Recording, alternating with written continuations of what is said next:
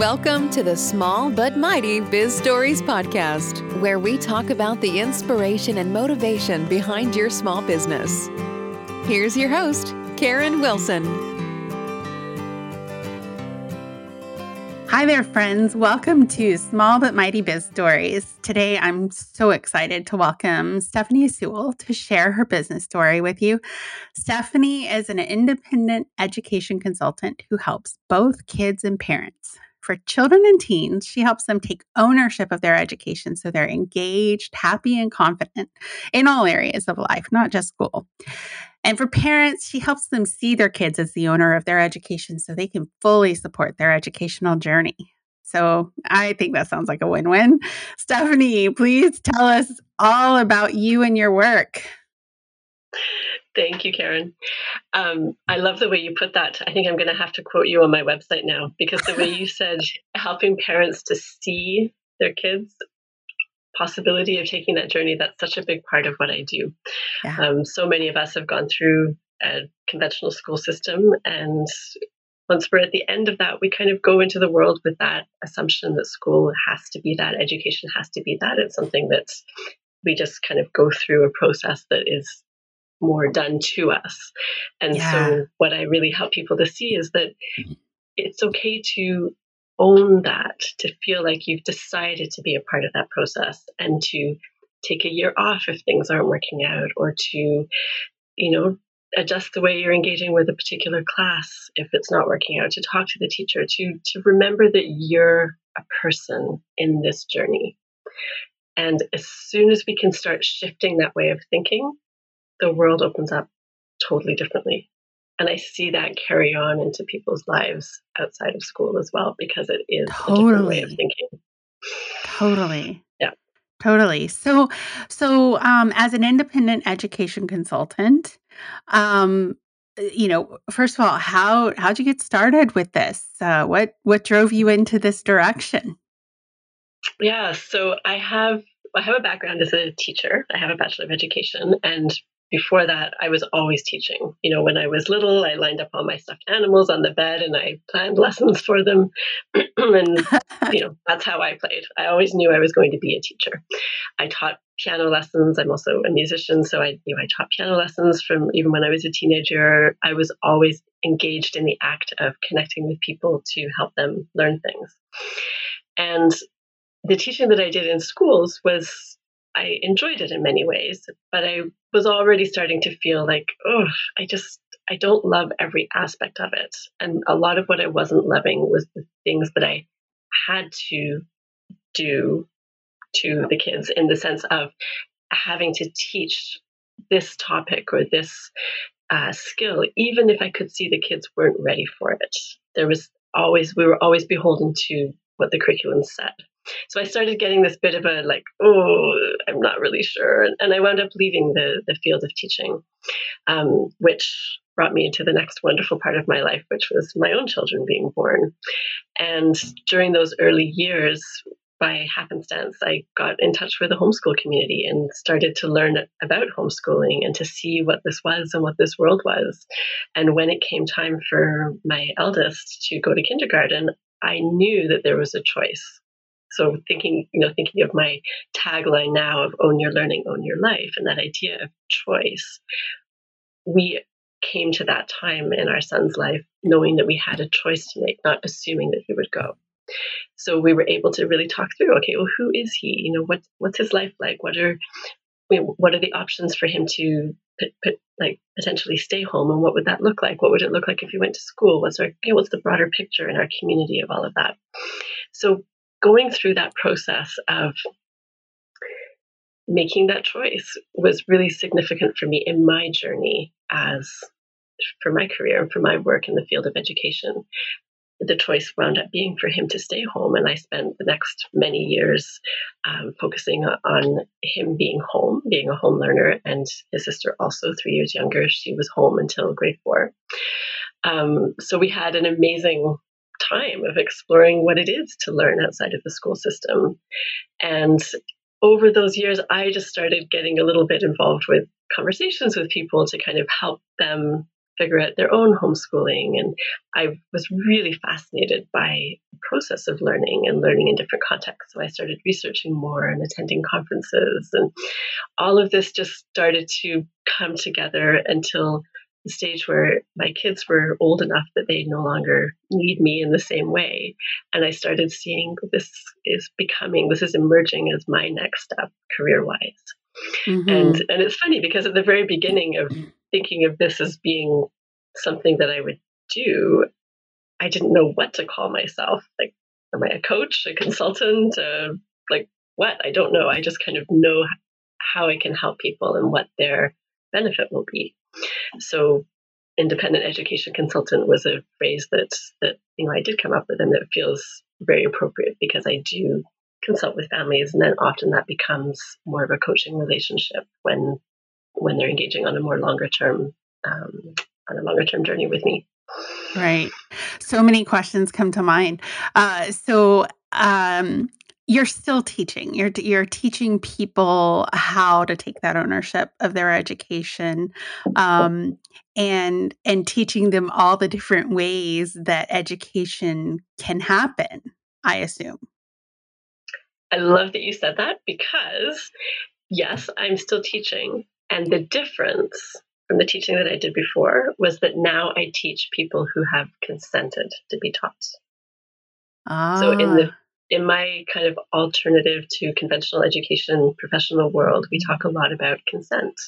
And it's really interesting because when we talk about consent, normally in the world, we're talking about different contexts, right? Like consent for yeah. sexual activity, consent for, you know, for drug use or whatever. Like it's it's that yeah. kind of thing. So when you start saying, well, what does consent mean in education, it's kind of like, well, I don't know, like, whoa, you know, that's, that's kind of an out there concept. But if you think about a time that you've taught somebody something because they've asked you versus a time that you've taught or tried to teach somebody something when they really didn't want to know, then all of a sudden the notion of consent in education or learning is like, oh yeah, I get that. Oh yeah, so definitely. That makes try, a huge difference. Yes. So that's like a pivot point in the work that I do. Once somebody can kind of go, oh, then a lot follows from there. Then they can see, oh, you know, my teenager who despises school because he or she is feeling that you know they've got other things they'd rather be doing or they hate the control that they feel they're under at school all of a sudden you can say i get that they haven't consented to be there they haven't consented you know, all those exams that they're studying for that they're you know essays that they're leaving till the last minute or whatever yeah like they're at 15 years old 16 years old like they're able to go and drive and work and like they're fully fledged adults in many ways, but they're still yeah. being told that they have to learn something that yeah. they haven't consented to. So that's, I mean, that kind of, it's an interesting um, way of thinking differently. So, yes, I do still teach, and I love it now in a whole other way because it's a consensual relationship. Yeah. There's no coercion. Yeah, that makes so much sense. And what's funny that you mentioned this is that um, I I have a child who is autistic, and so I've been teaching him a lot of these concepts for a long time. I'm really talking. I'm trying to talk him into going the unschooling route. because I I just see the benefits of it, uh, especially for kids whose brains are wired differently but it really applies to all children. Um, and one of the things that I'm curious what your thoughts are on this, one of the things that he and I talk about and just did in the last few days uh, is the I the the different view that uh, we have of children now than you know when you and I were growing up, where children that we're raising are are recognized as fully formed human beings. You know they they have their own thoughts and interests and tastes and preferences. We don't necessarily force ours on them. And there's the you know the conscious parenting movement that sort of reinforces these ideas. Um and so so you know i i tell him stories about things that happened when i was a child. And you know one example that we talked about this week was um just dinner time and and food preferences. And and a lot of kids have uh, aversions to textures and and flavors and things but when i was growing up you know i i told him a story about this one meal my mom would prepare and it was so gross it was so gross but she kind of you know she really pushed me to eat this meal and there was one night that um, she said, You're going to sit there until you eat at least half what's on your plate. And I sat there for two hours before she realized that it just wasn't going to happen.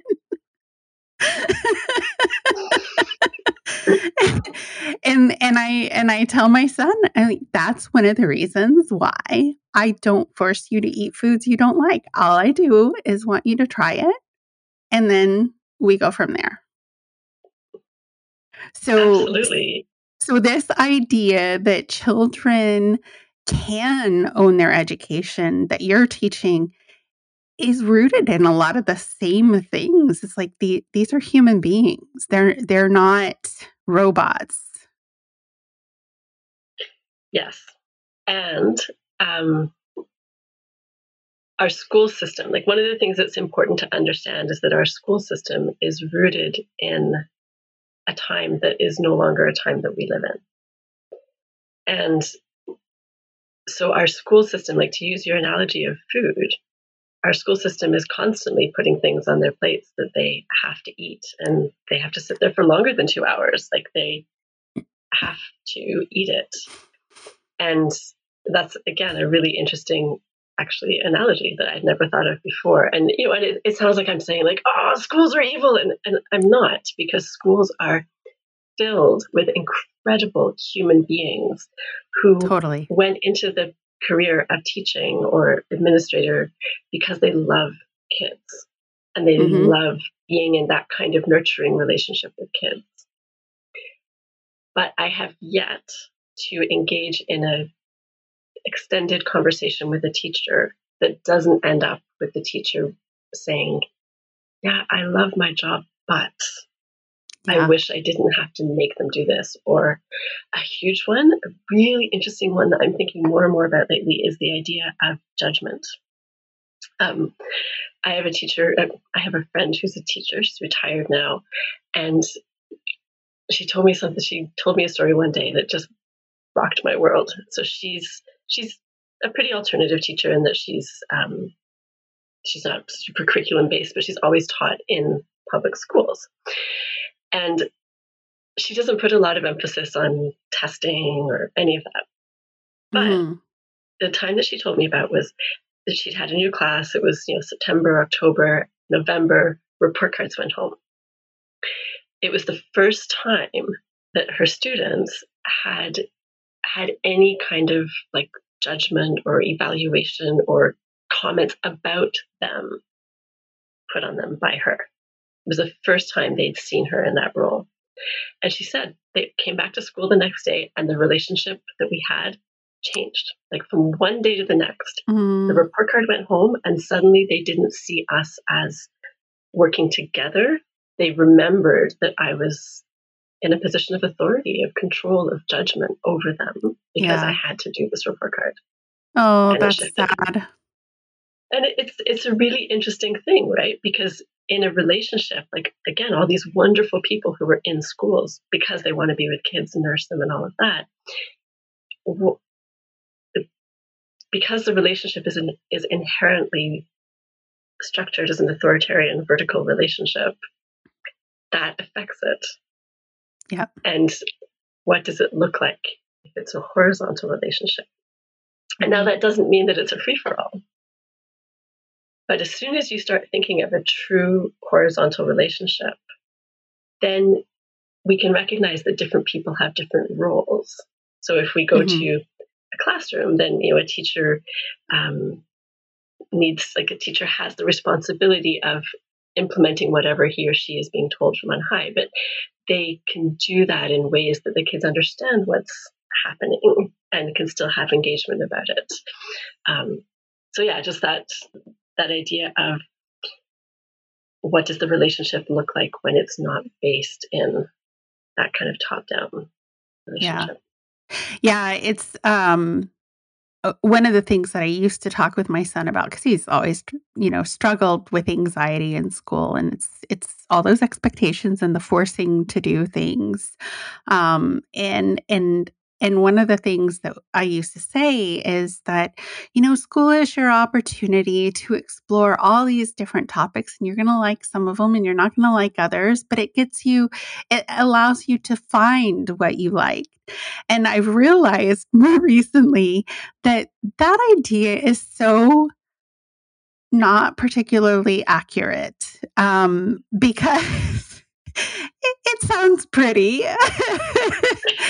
but but it's it's actually possible to do that in a situation where he gets to be the in the driver's seat and he can explore and find those things on his own and and he will that's the that's the thing you know as a um i guess it was about four years ago he was nine years old he took it upon himself to learn every single president of the united states what they um you know various little tidbits about them. He had a teacher at his school who would just say a number to him. He'd like pass him in the hall say a number brandon could say what president it was and and and it was just this thing that he did on his own. They weren't learning it in school. That's not part of the canadian curriculum. But because he's half american and he um, he had an interest you know politics have been a big thing over the last uh, number of years. And so he just he went for it and he did it on his own time. And i think we don't give kids enough credit for their ability and interest in doing that and I think one of the reasons that we don't is that a lot of kids don't do that because so much of their headspace and time is taken up by the school version of learning. Yeah. Um, so that's so you know when when I'm working with a family, one of the first things I do is help the parents like take them through the process of okay, where when does your child shine? Like when does your child vibrate with excitement? When what is that thing that your child chooses to go and do? And those things, whether it's like, you know, just choose the best makeup brush, like something that we wouldn't typically value, but the child is really into it, that that moment of intrinsic motivation. So those intrinsic motivation moments, those are the good that's where the good stuff starts. Because mm-hmm. when you're mm-hmm. intrinsically motivated to something, you move forward. Whether it's Lego learning the presidents of the United States, you know, deciding which nail polish lasts the longer, the longest, like that's that's where true learning begins. And that's what we want to be very strong and nurtured and um, valued in people as they move into the adult world. So that's often what happens when somebody's in school and not feeling good in school is that intrinsic motivation is getting swallowed up. They don't, the, you know, the student can't find it anymore. The parents are like, they used to be so interested and now they're not. So it's like, okay, so where, like, what, where is it? Let's go hunting. Let's be detectives. Where's that tiny glimmer of anything that's intrinsically yeah. motivated? And then don't, don't try to like fan the flames of that fire because you'll probably put it out. But just notice it, value it, and and give it space. Yeah. So the idea then of taking that to the next level, which is what we talk about with unschooling or self-directed learning, self-directed yeah. education, is trusting that um, spark to grow into the flame that becomes the person's education. And it's a massive, massive trust shift because we're used to trusting the curriculum. Like I went to yeah. school. I learned everything I needed to learn. I went and I got, went to university. I got a job. And you know, if you don't learn the curriculum, you'll fail. Is yeah. how we are used to thinking. And so there's many um, there's amazing ways to start inviting yourself to think differently about that. Um, I often send people to Sir Ken Robinson's talk. Of course, you do. Heard of now. so, you know that was that's like a great spot to start. Yeah. Um, there's a boy called Logan LaPlante Logan, if you look up Logan TED Talk, you'll find it. He was about 12 when he gave this TED Talk, and he's a self directed learner. I think I've seen that one. Yeah. There you go. So, those, those are your basic ones. And then you start getting into somebody like Peter Gray, who's a researcher from yeah. um, Boston, I believe. And he is one of the founders of the self directed education. Uh, I'm trying to remember their official name. Anyway, it's like selfdirected.org or something. Peter Gray, self-directed. You'll find it. Yeah. And so he talks about the conditions of self-directed learning, of unschooling. You know what you want, what you want to provide for that flame to continue growing. Um, so then you just then you start looking at somebody like Judy Arnall, who's Canadian. She's in Alberta, and she's written a book called Unschooling to University. So she yeah. tracked 30 kids who went through an unschooling approach to life, meaning there was no curriculum imposed on them. They initiated their learning and looked at what they did. You know, and most of them wound up going to university. You know, I my son is 19 now, and he's heading off to university, having self-directed the vast majority. Well, he's a self-directed learner. He chose chose to go to grade 12 and took a bunch of grade 12 classes got really yeah. great marks, and and now he's heading off to university in the fall. Yeah. So we when we can see that this happens, like we're, we all are very familiar with the school university job route. So yeah. part of my like mission in life is to normalize and bring and draw attention to the no school, like what I just say, living without school, choosing what you want to do, university being one of those options, living a life that you know, yeah. is, a, is a satisfying life, a life that fulfills you. Yeah. Um, I can't remember why we started on that, but that so that idea of just like unschooling is learning about it to understand that consent based education can work. And you might well wind up in school for a while or all of your time, but you're there with a completely different mindset yeah. than the student next to you who doesn't know, doesn't feel they have a choice or doesn't even know that choice exists. Yeah. Yeah. And that's even though my son is currently in school, what we're we're kind of already practicing the consent based approach because we you know we decided together that he was going to do full virtual this year you know i took his lead you know, he's got the lead for whether he withdraws from the school system. It's it's all based on what he feels is right for him.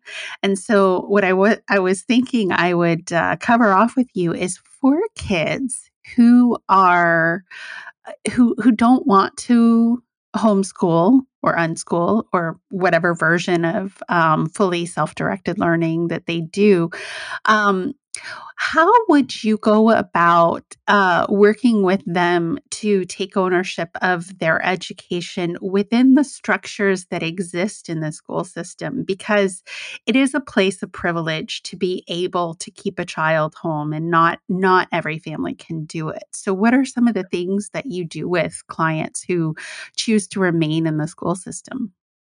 Yeah, that's a really good question because you're right. And and often it's not even that the family can't have the child home or the, the teen home. It's that the child or teen wants to be at school because that's where their friends are. Yes. So exactly. And and that's and again, like with the idea of um, own your learning, own your life, like we have to value that. It's yes. no matter you know, no matter how much the parent thinks, wow, you know, unschooling would be so good for you, and I'm a stay at home this, and we can do this. And like, if the child yep. wants to be with their friends, that is of value. Absolutely.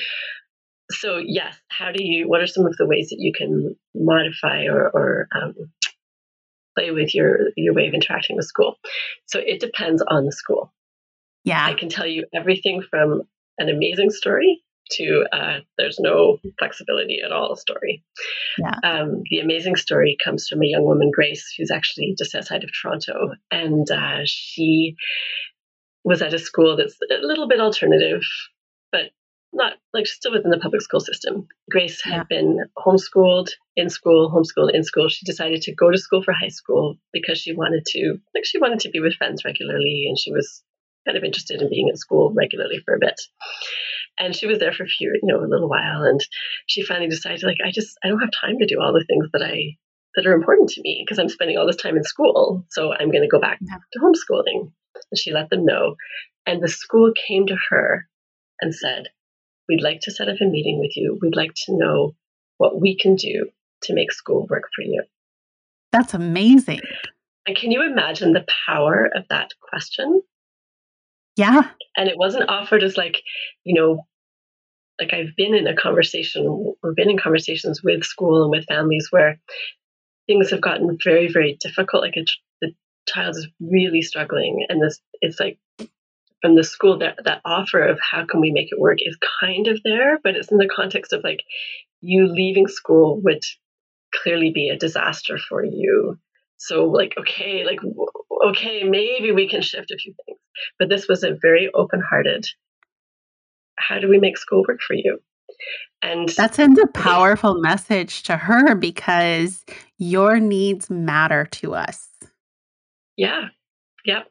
And it wasn't, you know, she wasn't struck, like she, she was not in this situation, which I see often. She was not struggling with any mental health issues. She was just choosing to leave because it made more sense for her. Yeah. So they were able to say things like, okay, well, if you're signed up for a class, we need you to show up once every 15 days because of the attendance rule. And she's like, yep, I can do that. And, there was, I can't remember now what the other, I can, I can send a link to a conversation that I've had with her that's on YouTube. Um, I can't remember now what some of the other things they yeah. said, but it wound up that she decided to stay and she would go like some some weeks she would go three or four days other weeks she'd just be there for a day and but it worked. She's, you know, a wonderful young woman. She's very respectful of, she was respectful of how her engagement with school might affect others. So she was, you know, she was able to make that a smooth situation for everybody. And she, you know, she did what she needed to do. And that's really phenomenal. and it was fantastic.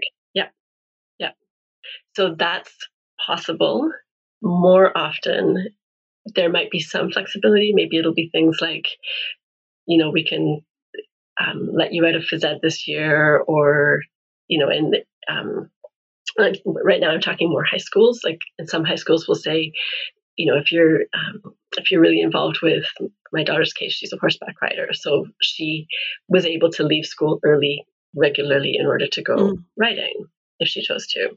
That was something that we were able to work out. Um, you know, other schools will say things like, you know, I'm in Quebec, so there's a lot of kids who are at French schools, but they're actually English kids, they're Anglophones. So the English class, which is English for Francophones, is a boring waste of time for them because the English class is focused on teaching the language and they're native speakers of English, so they don't need that. So right. I know some schools will say, you know, you can go to the library during that time, but then you have to come and write the exam that's fair. So there's that kind of flexibility that you can sometimes work out. Um, looking at younger kids, it's difficult, obviously, to have the you can go to the library anytime kind of flexibility because they're they're needing to know where everybody is and you know the, the kind of safety aspect. Um, so there, the kinds of things that I've seen work, especially within virtual learning, are just letting the teacher know we won't be signing on for the ed class because we're going to go outside. You know, yeah. my child, and it's some just some of that, just because there's a difference between. It, so a lot of it has to do with how you approach it, right? Yeah. So if you can come and say, "Look, this is what we're this is what we're seeing. It's you know our child is not um, thriving because of this, this, this, and this. We'd like to suggest this. How does that work for you? Is that going to yeah. disrupt your class if we're taking our child out because that's a, that's a real thing right like if you're a teacher yeah. and somebody's coming in and out and saying i don't have to be here for the test this afternoon and everybody else has to that's not yeah. a sustainable situation because it's not it's not it's not something that works for everybody so um yeah so you, talking to the teacher and finding out what can work. Um, it really has to be a partnership. It does. It does. And many teachers are willing to engage in that partnership. As long as we as parents can remember that it's it can be extra effort for the teacher who's already swamped because that's the reality of being a teacher. Absolutely. Like adding in an extra piece can feel like too much. Yeah. Um, one of the situations that I see a lot is kids leaving school once a week to go to forest school. Oh yeah. So, and that's a wonderful thing. Like for a lot of kids who find sitting still in school really hard, being absent on Wednesdays for forest school makes all the difference in the world. Yeah. But I've also consulted recently with a family who was challenged by the school because the one day a week absence meant that their child had exceeded the number of so called allowable days of absence. So even though the teacher was fine with it, it wasn't disrupting the class, the child was doing well, they were still being told they needed to stop pulling their child out. So that's where that's the negotiation. And it's yeah. understanding that, you know, you might have a teacher who can just say, yeah, like I'm going to, maybe I'm even going to mark them present because I know that they're doing something. They're not like sitting at home playing video games or whatever. Maybe a teacher is able to create a special situation where they're they're in attendance in terms of their fact that they're learning. You know, he or she's now, of course, noted down that they're not actually in the school building, but sometimes that can be done. Um, I, I don't have an example of that from Canada. I do from the states.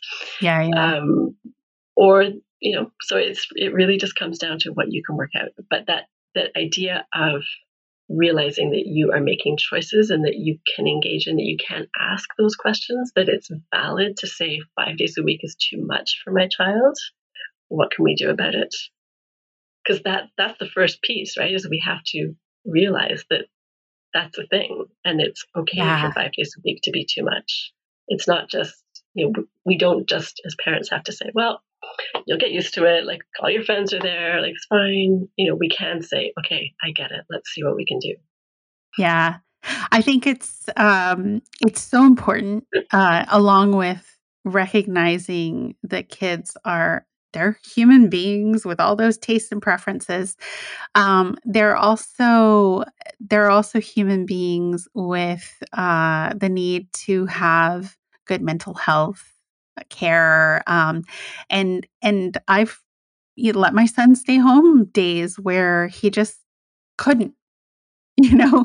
I've had those days myself and and so why why think that that's not going to happen to a child as well um, it, or certain activities are happening that are triggers for anxiety all of those things and just being open to allowing them space for self-care is so important. Um, again obviously there is privilege in that um, and not every parent is in a position to be able to accommodate those things, um, which makes it so much harder for, for them and their kids. Uh, but sure. I love that there are school administrators and teachers who are so willing to do what they can to make accommodations. And I think that again, this idea of like the horizontal communication. So if you know, if you want to offer your child the opportunity to have those mental health days or you know whatever it is, but it's you know maybe your child is too young to stay home alone. You know, there's there's something that's making that makes it less easy for you to do that. Then sometimes sitting with your child and saying, "Look, I want you to be able to say, I need to stay home today." But I can't leave you alone in the house. So what do you what do you see as some options? I know for my son, um, at one point, my daughter was going to a, a farm program, and it was a half hour drive in each direction. My son was six at the time, and he was not at school, so he had to come with me to drive her there and pick her up. And he hated it. It's like, it's just too much driving. Yeah. And so we made an arrangement with our next door neighbor that he would go there for that hour. And she and her partner did all this like sculpture with him and they like he had a fantastic time. So he wound up learning like art stuff that I didn't have the skills to teach him. But and he got he didn't have to go on the drive. So that was kind of a creative solution, which came out of saying, okay, I value that that drive is too much. What are some options that we can come up with together? And then recognizing that you don't always have to pay someone to look after your child, that sometimes spending time with your child, which means mm-hmm. they're looking after them, but it's the spending time can actually be a gift for that other adult. Yeah. You know, think about people true. whose grandchildren live far away and they just yeah. love kids. And if for, there's often situations where if you said, you know, could my kid come and like hang out with you for an hour a week, they'd be like, oh my gosh, let's make it two or three. Yes, of course, that would be a privilege for me to have them. So those are some of the I know I always call that homeschool thinking because once you step aside from the school system and you feel that you own your education or your kids' education, suddenly you start seeing opportunities and you start seeing relationships differently. And this is something that um, Zak Stein is a as a researcher and writer in the states, and he he talks about kind of the world beyond school and the world beyond a lot of what we have now.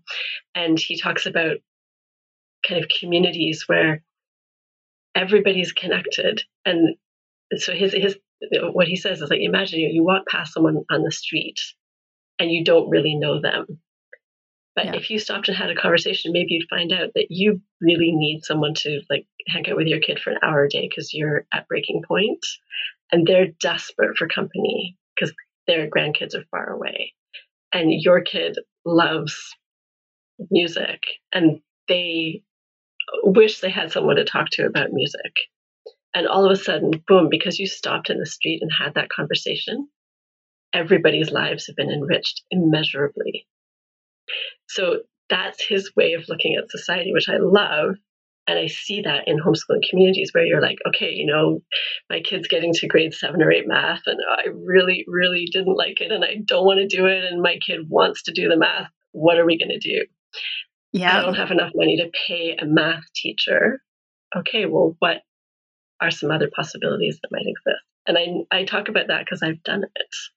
You know, my son, um, he had an amazing history kind of seminar sort of a class with this a local musician who you know makes his living as a musician is an internationally recognized musician but this guy loves history like he reads history for fun these great tomes of history and he never has enough people to talk to about history so i said hmm would you be willing to create something for oliver and some of his homeschooling friends like whatever you want once a week, like whatever makes sense for you.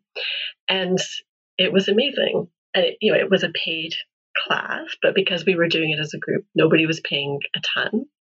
And yeah. it for him it meant more income. But more importantly, it he loved having this experience of consent consenting young people who wanted to engage in history with him and they did really cool projects together. So that's yeah. just an example of ways around that. And circling back for a minute to the idea of, you know, if you're at school and you need a mental health day, one of the things that I often suggest is um, to ha- to agree with your child how many like mental health day kind of tokens they'll have for the year. Yeah. And then they just so you, you don't even have to have that conversation of like them getting up and going oh i just don't feel like it. Well you know okay well like there doesn't have to be any of that. They yeah. can just say here's the token i'm staying home today. So they own it. Yeah. And because we can never know what the year is going to look like that might maybe there's 10 tokens but guess what? If you get to february and you've used them all up that's okay. We can talk again. Like yeah. this is just yeah. a way of you taking control of it instead of me having to give you permission. Yeah.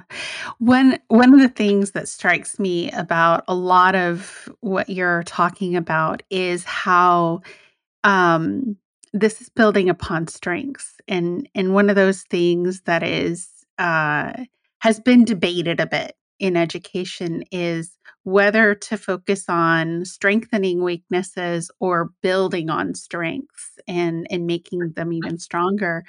And there is that school of thought that you're going to get so much more out of building up people's strengths than try you know spending time building up weaknesses that may never end up being strong skills or uh, areas of interest and that's one of the things that i love about self-directed learning is that um, it does it does help children find those places that they love they're good at and and they have a genuine interest in exploring and what can come from that can be just phenomenal.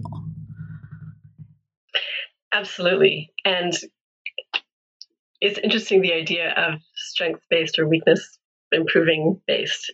To me, all of that is a top down kind of way of thinking, right? It's like, okay. what are we doing to children? Are we building their strengths? Are we helping them with their weaknesses?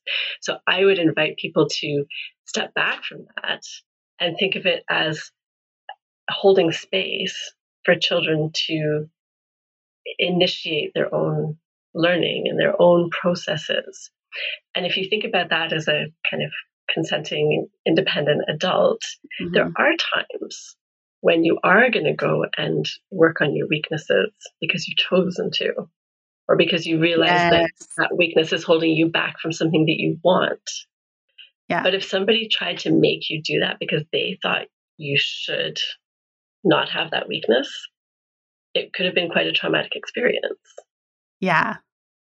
So that's yeah. to me, that's one thing that's really important with that is that you know when we look at um, self-directed learning or like a more unschooling, consent-based kind of mindset, then we're waiting for the person, the child, the teen to initiate that um, that learning, be it strengths in an area of strength for them or an area of weakness.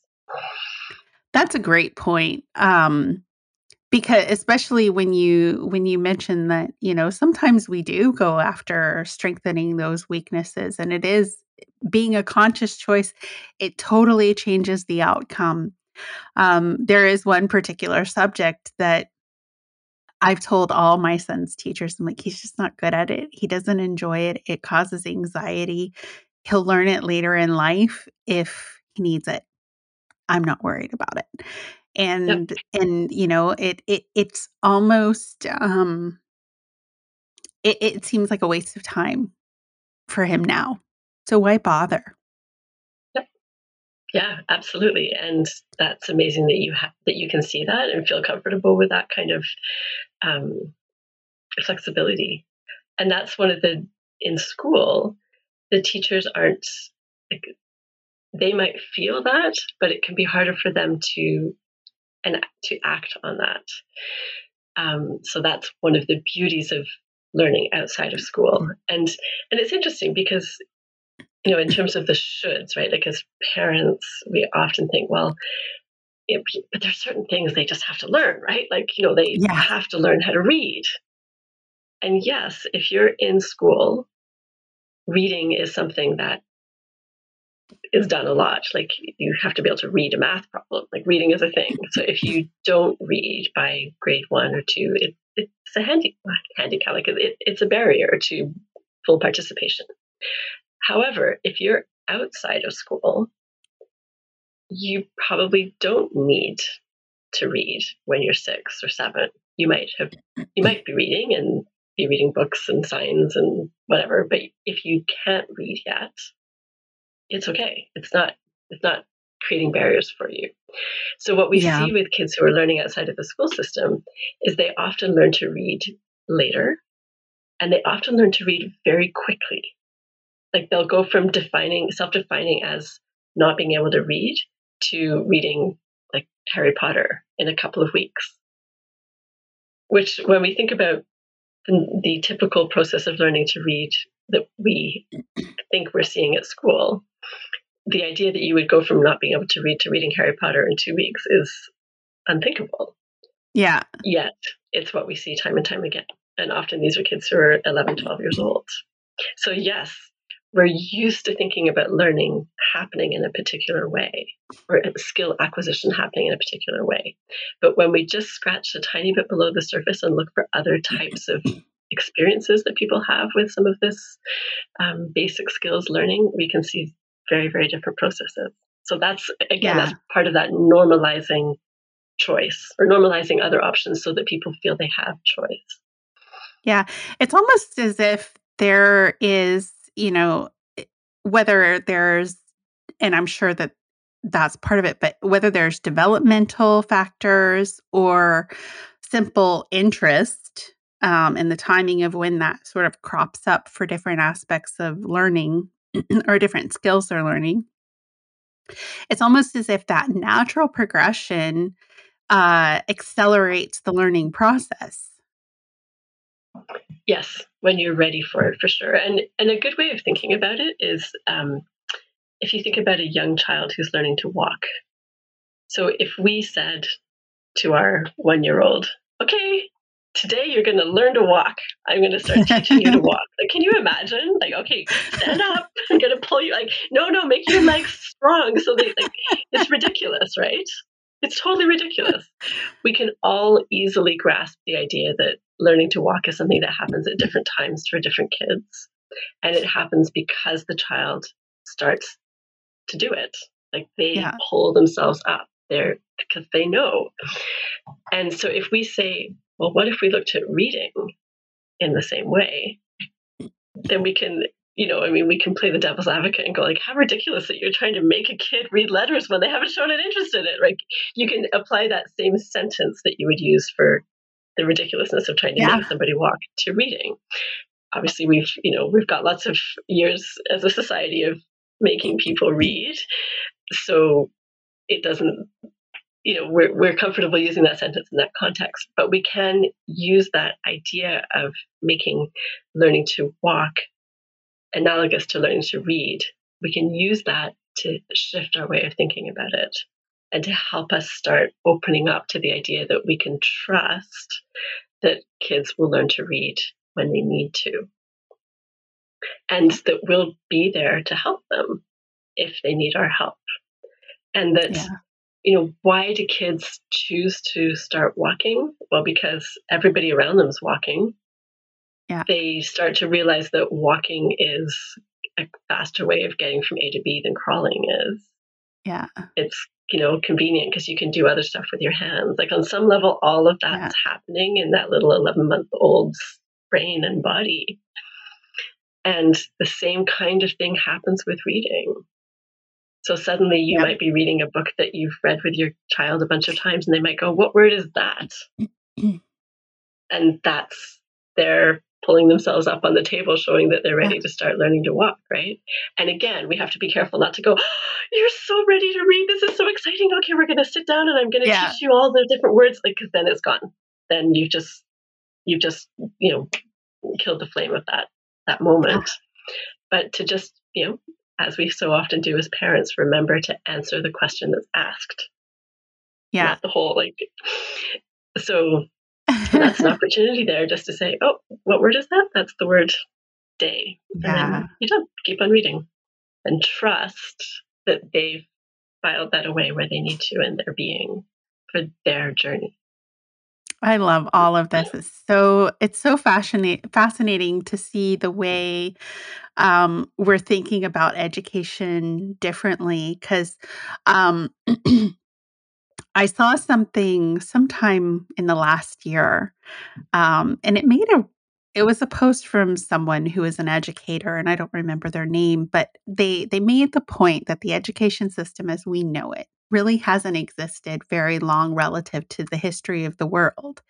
And so to assume that what we have is the be all end all system and that it works the best is is is kind of goes against what we know about just figuring out what the best way to do things is you know you we're it, it's a bit of an experiment still and so questioning how that is working isn't saying that anyone's up to something bad that anyone's doing something in bad faith. I think that, as you said earlier, teachers are there because they believe in what they're doing.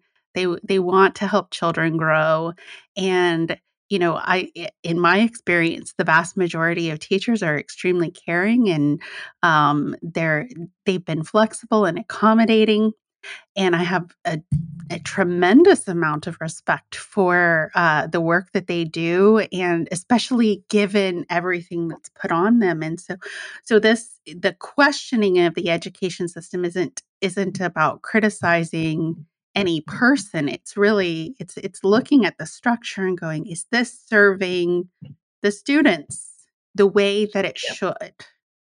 and that that i think is such an important conversation that's going on right now. Yeah because with anything we want to be reflective right? Like it's rare that we're in a situation where we just keep on doing something without thinking about it. And definitely within the education structures people are reflecting on it and you know, we hear things like you know achievement is down in this and that and mm therefore we're changing our testing or doing more testing or whatever. Um, but I think that what's happening is, as we all know, our society, our, our world is changing like at breakneck speed. Yeah. And systems do not change at breakneck speed. That's just a thing. So, what we have is a system that's very entrenched in our societies because we all, or 90 whatever percent of us, participated in it, school. We don't even think of it as a system. We just, it just is for most of yeah. us. So, it's really hard to start thinking about it from actually outside of it. We might think we're reflecting on the system and on ways to change it and improve it, but we're still reflecting within it. Yeah, because that's where we we were schooled to that. So it's interesting in this world of alternative thinkers in education. A, a frequent debate is if you're somebody who's you know wanting to work with kids, but wanting to work with them differently, are you better off in the system doing things differently in your classroom to the extent that you can? Or are you better off outside of the system doing things differently? And of course, it's a tough question to answer. Right? Yeah, yeah. It's a really interesting one. Yeah. And um, so one of the groups that I'm involved with is called Unschooling School. And that's actually a good website to look at for people who are looking for like different ways of engaging with school because they have um, the concept there is to be a free learner meaning you go to school, like you're registered in school, but you're participating in the way that makes sense for you. And yeah. a free learner would have an FLP, a free learner plan, as opposed to an independent, like an IEP. Um, but so one of the things that some of the the unschooling school people are involved with right now is setting some research going through a grant through a Canadian organization. And this money is available because the granting organization is looking at the fact that our school systems are not producing people that are ready to thrive in this world that we have. Yeah. So they're funding yeah. research into this kind of thing. So, and it's, and when you think about it, like kids spend, you know, 12 years at school learning to ask permission when they want to go to the bathroom, do what they're told, quote unquote, learn what other people are telling them to is important. Yeah. Etc. All of it steeped, you know, I mean, these curricula, the, the basic subjects, like it's been around for a heck of a long time, way longer than Google and iPhones and all of that. Yeah. And then we're putting them out into the world after university and they're often quite lost. Like we we're seeing people now, you know, I mean, in the states they're talking about extending like obligatory and free schooling lower and higher because people are finishing university and not being able to get jobs. So this process of learning isn't preparing people for living in the way in our societies. So we know that we and when we you know when we talk to when when um, employers now are telling people, are saying what they need in their employees we're hearing things like creativity and compassion and the ability to get along with others and the ability to be self initiating. Um, you know, Google is an interesting example of the idea of the 20% time. So, one of my colleagues in the UK, yeah. Derry Hannam, he's written about, you know, at the very least, let's introduce 20% of free time into schools.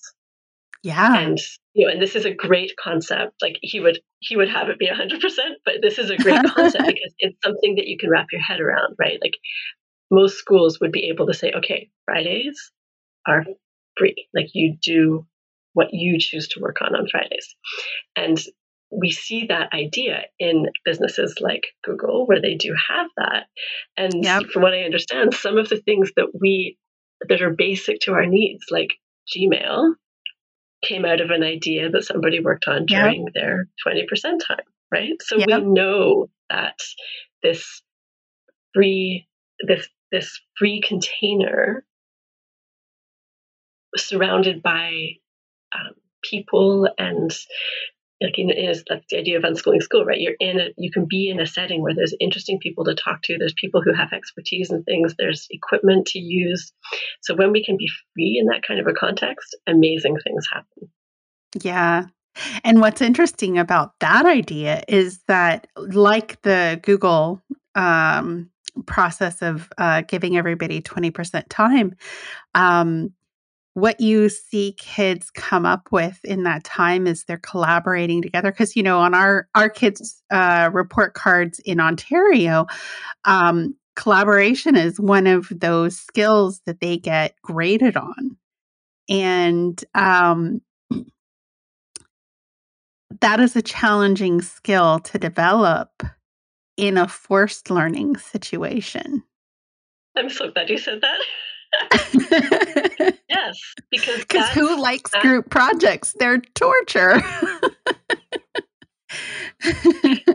so, remember back to school when you learned about Venn diagrams? yes. So if you imagine a Venn diagram, there's this there's the circle of school and schoolish ways, and then there's the circle of like self-directed and that kind those kinds of ways, and some of the overlap between them for people who are listening, like I'm showing that overlap with my hands, which is not helpful to we don't have video. But some of that overlap is in words, right? So we see words like collaboration, self directed learning, project based learning. We see that in school systems now. But it doesn't at all play out or mean the same thing in a school context as it does in a self directed learning context. Yeah. So it's really tricky, really tricky when you start grading somebody on something like collaboration. Because yeah. if it's, as you said, non non consensual, like you don't necessarily get to choose your partner, or even if you get to choose your partner, you don't get to choose your topic, or even if you get to choose your topic, it's in a certain fairly limited framework. Or yep. even if it's totally an open topic, there's a rubric that somebody else imposed on you. Yeah. Or maybe you don't even want to be evaluated on it because you haven't consented to be evaluated. You're just exploring. Yeah. So all there's a big risk to bringing that um, true freedom based or, or um, self motivated experience into a coercive context. Yeah. Especially one that has evaluations involved. Yeah. It's a big risk. It is. But it is. Those same kids who might like get bad marks in collaboration in a school context, watch them play with their friends when they're like building a Lego world together. You'll see amazing collaboration. Yeah. If they're chosen to be together, right? So that's and I mean that's a whole other con- a whole other conversation because there's many conversations that can grow out of these things, but um, the whole notion of evaluating, right? As I said early yeah. on, it's as soon as something is going to be evaluated, even if it's self-evaluation, like because that's a big thing now, right? Like we do self-evaluation on our passion projects. Okay, but what if you actually don't want to evaluate it? Yeah. you're not ready to evaluate it because you're still exploring. Yeah. And that kind of like invites um, me to explain a word which is deschooling. So deschooling is um, when somebody leaves school in order to yep. become a self-directed learner. Um, it takes time to let go of schoolish ways of waiting to be told what to do, you know, not having a lot of time to explore your own motivation. So it can take, you know, we often talk about it taking like at least a month for every mm-hmm. year that you've been in school. And that's just the kids, right? The parents who are supporting it takes even longer sometimes. so the idea, the way this is relevant mm-hmm. here is that if you have free time to do something and you're giving kids free time in the context of a class, it's going to take them a while to actually figure out how to be free. Yeah. How to how to work from a place of intrinsically motivated activity because they're not used to it. It makes so much sense. I you see it in in the in the business world where people are starting a business and you probably experienced it for yourself uh shifting into the work that you're doing um that realization that I'm the boss and I get to decide is it takes some time. I get to be in control. I set the deadlines. I decide what's important and what are the priorities. I think that's a big reason why business coaches are so important. yes, because starting your own business is the quintessential self directed learning experience. It really and is. It is. And I'm okay to go for another five minutes or so, five ten minutes. My daughter can just wait, just so you know. Um, so self-directed learning it's exactly what we do as business owners. And it's a great example of how you go out and learn what you need to learn and find the teachers that you need when you need them. So yeah. i work with a business coach that you also know lara wellman and she's amazing. And there's some yeah. things that she said to me when i first met her that i wasn't ready to hear yeah. because i and it, it wasn't that she was like trying to teach me something i wasn't ready for but just ideas that she shared that I wasn't at a stage where I even knew what that meant. Yeah. But now it's like, oh yeah, you saying that to me now, and I know you said that to me before, but now I'm ready for it. Now I can hear it. Now I yeah. can work with it and use it. And that's a really great thing to map back onto schools to a to give or onto kids learning to to have confidence that people, no matter how old they are, learn what they need when they need to and will seek out the support, i.e., the teachers, mentors, peers, to do that learning when they need to. With the caveat that, of course, there are times when you know some children wind up needing speech therapy for different reasons. So it doesn't always all develop smoothly, but it develops smoothly in different rhythms, different at different rates, way, way, way more often than yeah. we allow opportunity for in our society. Yeah. Um, Stephanie, this has been such a fun conversation. Um, tell everyone how they can find you and connect with you and learn more about the work that you're doing. Sure. So, part of my self directed learning journey right now around having a business is figuring out social media and websites and all of that. So I'll invite you to my website and my social media locations with the caveat that they don't yet represent my business in the way that I want them to. And that's, yeah. you know, for people who are looking at self-directed learning and as a child or as a as an adult, that's the thing, right? Like you start to identify needs or yeah. realize things that you're looking for and there's a there's a lag between when you see it and when you figure out what the process is going to be to make it happen yeah. and that's the beauty and the torture of self-directed learning because in school you don't have to think of that people just tell you what to do all the time but the beauty yes. is you get to do it in your way and when yeah. it's there it's there. So yeah. my website is myname.ca, stephaniesewell.ca. Uh, hopefully, it will soon become Own Your Learning as my website. I'm pretty sure that that's going to become my business name. I've said it here yeah. for the first time. Oh, um, exciting. Yeah. So, and it's interesting. That was advice that a friend gave me because I, I thought that when I started my own business, the first thing I had to do was come up with a name. She said, no, like you're going to evolve so much of what your business is in those first years, just use your name for now. And that way you don't have to rebrand. You'll just brand when you're ready. Yeah. And it was like, oh my goodness, total example of learning when you're ready or doing something when you're ready. Yeah. So yes, stephaniesewell.ca. I'm on Facebook and LinkedIn, Stephanie Sewell Education, though I'm not very good at posting very often. What I do post quite often, though, is um, things that I'm involved with. So I, I was mentioning, I think that I host these biweekly conversations through Unschooling School. We have amazing conversations. Last time we talked about trust. What does it mean to trust?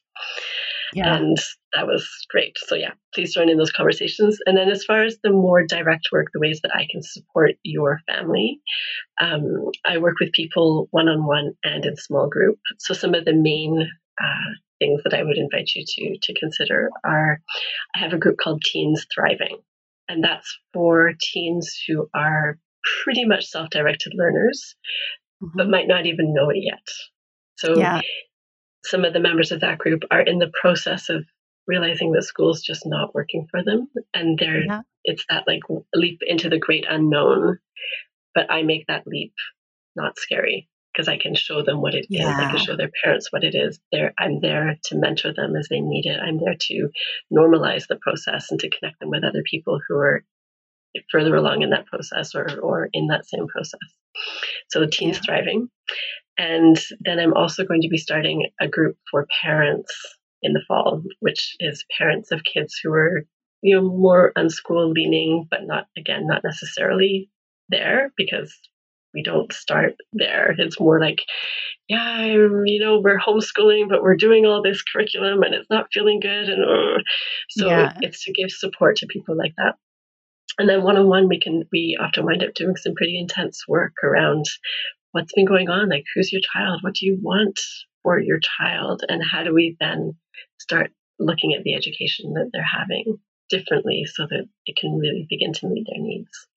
And so, one of the things I often produce as part of that is an action plan for for families that they can use to help them in school or outside of school.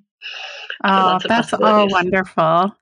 Thank you so much for coming and sharing this. Uh, this is a topic uh, that I could just dig into for a long long time because it is so interesting all the all the different ways that we can redefine education and and how we uh, approach learning differently now versus you know even just 10 years ago. A lot has changed.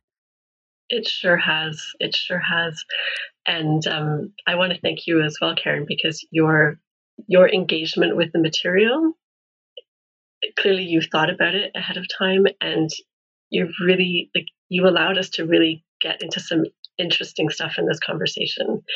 And i really appreciate that from you as a interviewer or whatever a co-conversationalist. So i've really enjoyed this conversation and really feel like we've had a chance to share some important ideas and and topics. Thank you. Oh, you're so very welcome. Thanks for joining us on this episode of Small But Mighty Biz Stories. Want to hear more stories? Visit smallbutmightypod.com and be sure to tell us about your fave small biz so we can share their story too.